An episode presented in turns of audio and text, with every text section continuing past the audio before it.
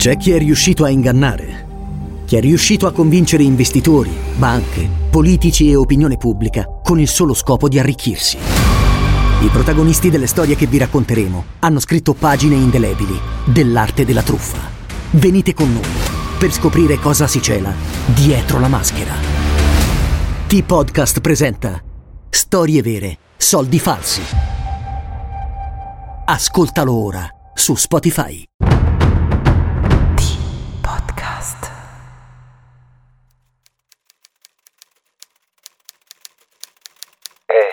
Amore e nell'omicidio che rimaniamo sinceri. Friedrich Dürrenmatt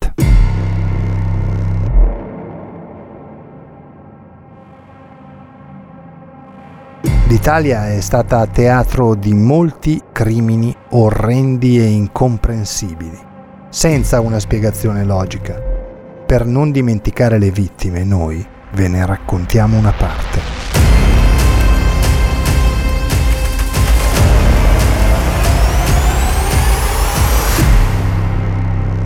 State ascoltando Spaghetti Thriller. I delitti feroci del bel paese.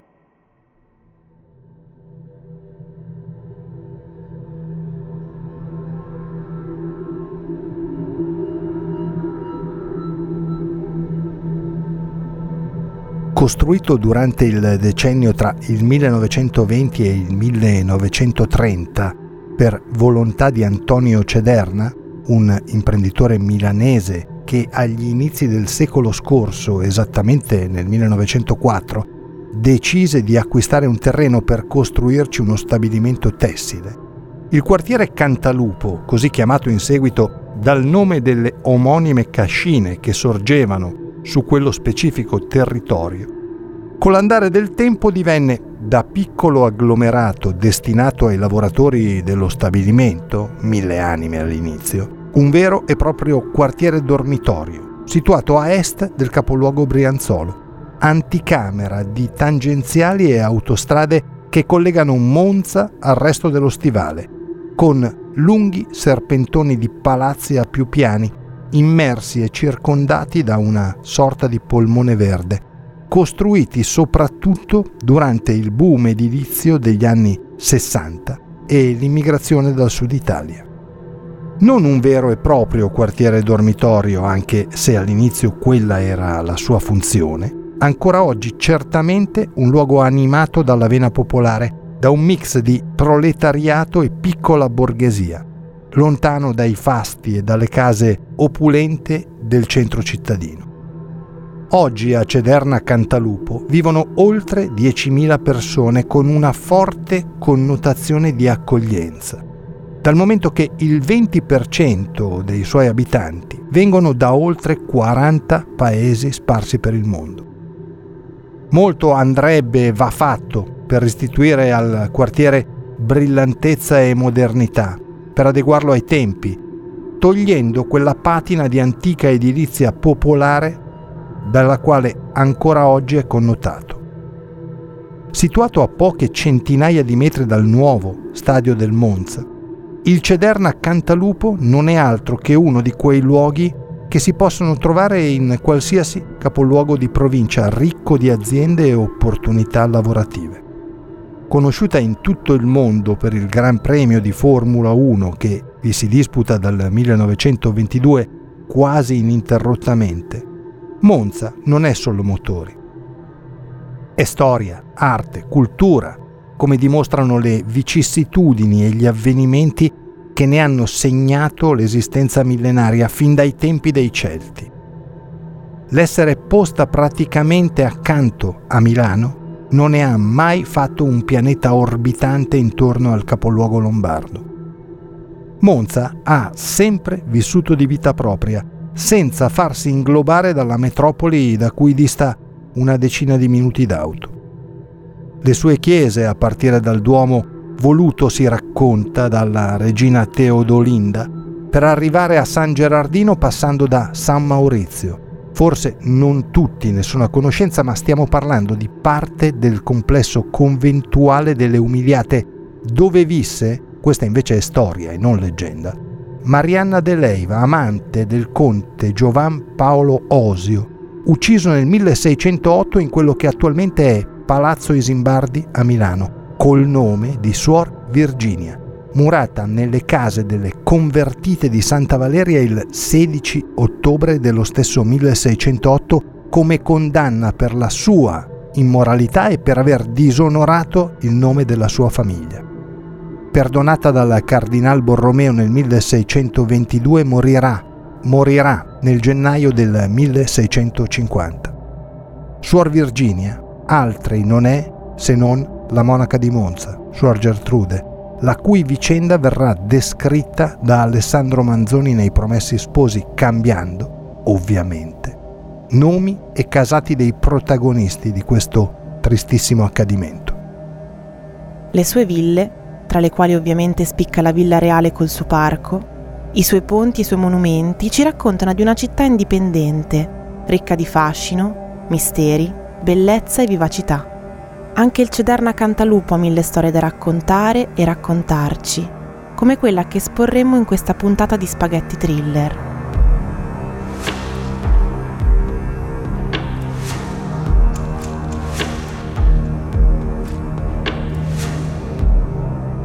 Monza, 7 giugno 2010. Comincia a fare caldo, come nel resto della pianura padana. A rendere peggiore la sensazione di calore, diciamo umidità, è meglio, una cappa di nuvole che impedisce al sole di distribuire i suoi raggi. E il grigio diventa il colore dominante di un lunedì che somiglia tanto ad altre migliaia di lunedì.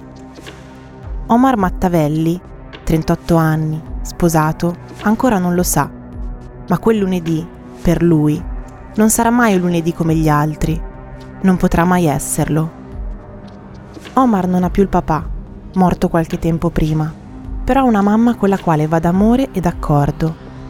Del resto com'è possibile non andare d'amore e d'accordo con Rita, sempre pronta ad aiutare chiunque senza pretendere mai nulla in cambio? Rita, oltre a Omar, ha altri due figli, Igor, 36 anni, anche lui sposato e fuori casa da tempo, e il più piccolo della famiglia, Alessandro, 24 anni. Quest'ultimo in realtà è il nipote di Rita, ma i coniugi Mattavelli lo hanno adottato ormai da anni e così come Rita si sente la mamma di Alessandro, Alessandro riconosce Rita come la madre e i due cugini come due fratelli veri e propri. Una famiglia unita, più che unita. Tutti e tre, Omar, Igor e Alessandro, dirigono l'azienda metalmeccanica di loro proprietà, ciascuno seguendo le sue competenze e capacità.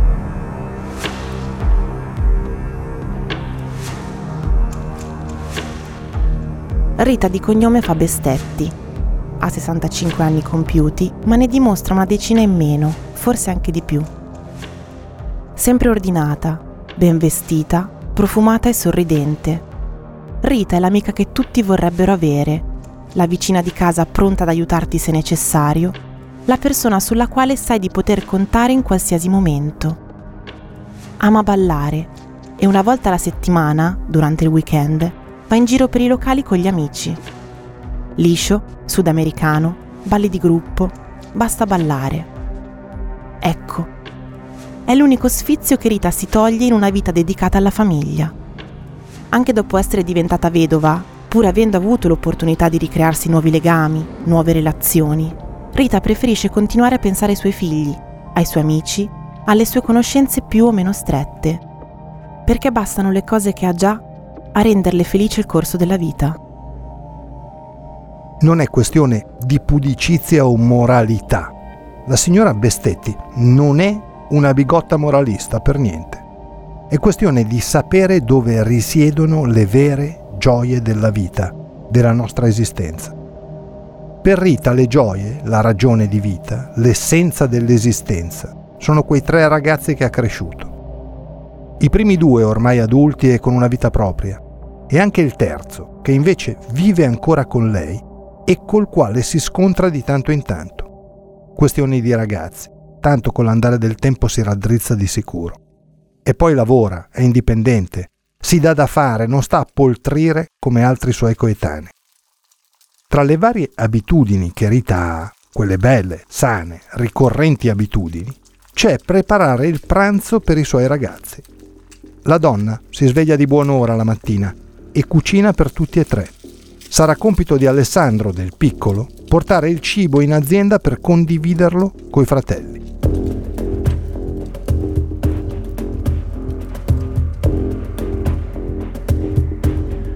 Quel lunedì 7 giugno 2010 però Alessandro non è a casa. È andato in campagna per una comunione.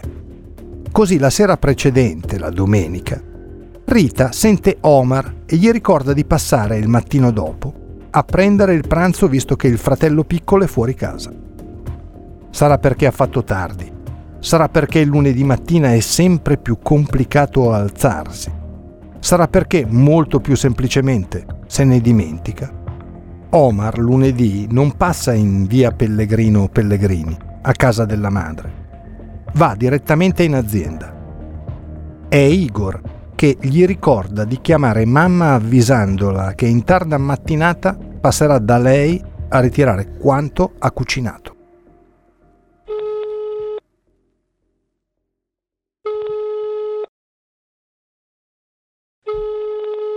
Così Omar chiama la madre, ma non risponde nessuno, né al cellulare né al telefono di casa. Lì per lì Omar se ne stupisce.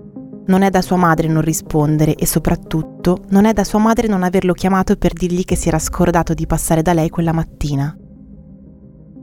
È un pensiero, subito scacciato dalle solite problematiche lavorative, con gente che va e viene e telefoni squillanti come in un concerto. La situazione cambia quando la sorella di Rita, Carla, che ha chiamato più volte quest'ultima senza ricevere alcuna risposta, telefona ai nipoti preoccupata. A questo punto Omar decide di non aspettare nemmeno l'ora di pranzo e dopo aver saputo che la madre non si è presentata nemmeno al lavoro, Rita vive di pensione che rimpingua cucinando per anziani signori in una mensa, decide di comune accordo con Igor, che gli dà le chiavi di casa, di recarsi in via Pellegrini. Sale al terzo piano e una volta arrivato al pianerottolo nota la prima incongruenza. Da casa di Rita proviene il suono del televisore, ma il volume è alto, tanto alto, troppo alto. Rita, per abitudine, non teneva mai il volume della tv oltre un certo tono, soprattutto per buona educazione e quindi per non disturbare i vicini. Infila le chiavi nella serratura. Seconda incongruenza. Le chiavi fanno fatica a entrare, come se dall'altra parte ci fosse inserito qualcosa. Così prova ad aprire la porta d'ingresso con la maniglia. La porta si apre. Non era chiusa e all'interno ci sono infilate le chiavi di sua madre. Entra, percorre qualche metro e si rende subito conto che qualcosa non va. In casa si sente un fortissimo odore di gas, mitigato in parte dall'abitudine di Rita che lasciava aperte le finestre, soprattutto durante la bella stagione, in modo che l'aria continuasse a girare. Poi vede la madre, nel soggiorno, sdraiata a terra. In vestaglia in un lago di sangue.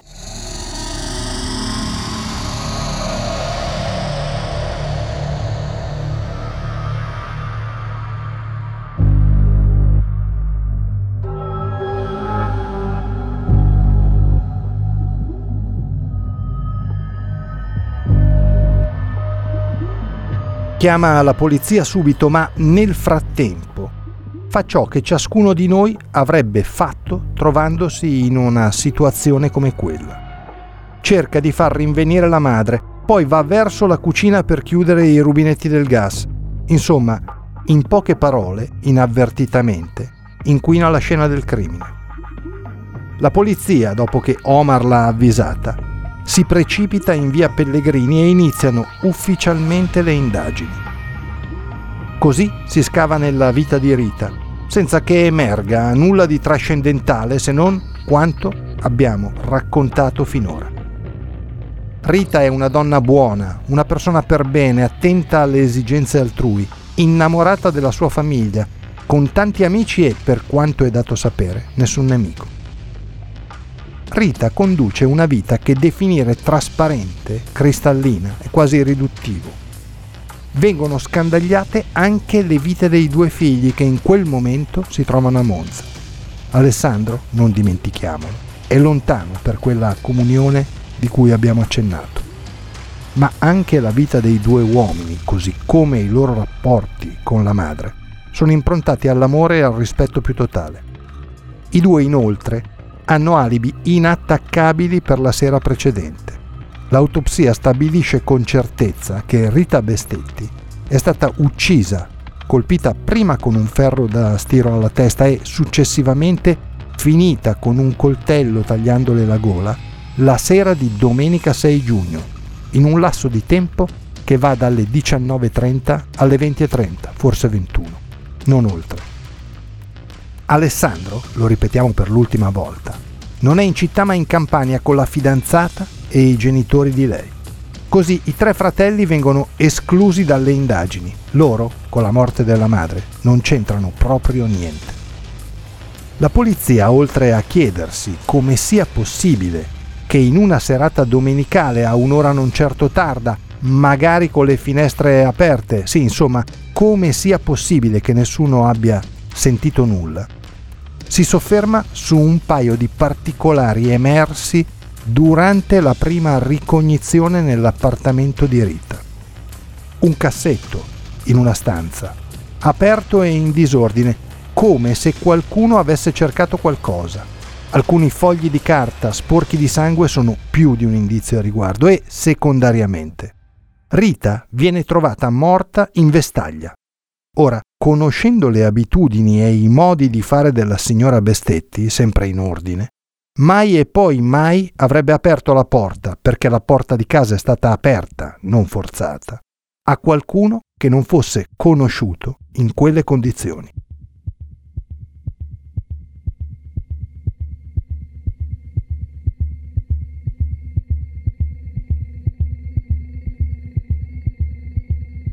Quindi, secondo gli inquirenti, chi ha ucciso Rita non solo la conosceva, ma la conosceva piuttosto bene, tanto che la donna apre indossando la vestaglia che usava abitualmente in casa. Stabilito questo, dunque, resta il mistero di quel cassetto aperto. Igor, durante una deposizione, dice che quello è il cassetto usato da Alessandro. Lui e Omar adoperano il cassetto di destra. D'accordo, ma cosa può cercare chi compie un delitto così efferato nel cassetto di Alessandro? Forse quest'ultimo ha qualcosa di nascosto che non vuole dire? Un segreto? Nessun segreto. Alessandro racconta alla polizia che quel cassetto lo usa anche per riporre dell'ashish, di cui fa uso saltuariamente insieme ad alcuni amici, quando questi vengono a giocare a casa sua con la PlayStation. Pista nuova, prontamente battuta, ma che non porta a nulla. Nessuno di loro è l'assassino della povera Rita. Gli investigatori ne sono certi perché l'omicida ha lasciato inconsapevolmente delle tracce nell'appartamento di via Pellegrini, impronte. Ma nessuno di coloro che sono passati dalla questura ha impronte digitali come quelle rilevate in casa di Rita. E nemmeno le intercettazioni telefoniche portano a qualcosa. Insomma, chi frequenta quella casa abitualmente non ha ucciso la signora Bestetti. Abitualmente, attenzione. Perché qualche giorno dopo qualcuno racconta alla polizia che non sono solo quei quattro amici di Alessandro a frequentare casa Bestetti, ce n'è anche un quinto, un ragazzo che vende hashish ad Alessandro e ad altri ragazzi in zona. Ha vent'anni, si chiama Daniele Pullano e viene convocato in questura insieme ad amici e fidanzata per ricostruire la giornata del 6 giugno. Daniele ha un alibi che lo copre fino alle 18.30 circa Dopodiché tutto ciò che racconta non può essere comprovato. Lui, comunque, dice che casa Bestetti ogni tanto la frequenta, conosce Alessandro, conosce il posto e il cassetto dove tiene l'ashish. Daniele, però, non sa che la polizia ha quelle impronte che non hanno un nome. Così gli inquirenti, nella fattispecie la dottoressa Alessandra Simone della squadra mobile di Milano, gli intimano di lasciare le sue impronte e le impronte stavolta collimano con quelle trovate sul manico del coltello che ha ucciso Rita e, soprattutto, con l'impronta sulla porta d'ingresso intrisa col sangue della signora Bestetti. Il 18 giugno 2010, 12 giorni dopo l'omicidio, Daniele Pullano viene arrestato, condannato in via definitiva a 22 anni di carcere. Pullano si è sempre dichiarato innocente. Secondo gli inquirenti il ragazzo è andato a casa di Rita e quest'ultima lo ha apostrofato dicendogli di non vendere più droga al figlio. Non sappiamo se di sua sponte o se chiamato dalla stessa Rita. Qualcosa deve essere successo e Daniele Pullano ha ucciso Rita Bestetti. Il ragazzo, al contrario, afferma che a casa di Rita lui quella sera è andato, ma la donna era già morta, quindi si è sporcato di sangue quando ha provato a vedere se avesse potuto fare qualcosa per rianimarla. Non ha chiamato la polizia per la paura di essere accusato. Per la procura e per i giudici questa storia non regge. Daniele Pullano oggi è in carcere per pagare il suo debito con la giustizia. Ma la signora Rita, strappata ai suoi affetti più cari in maniera brutale, chi la restituirà a quanti le volevano bene?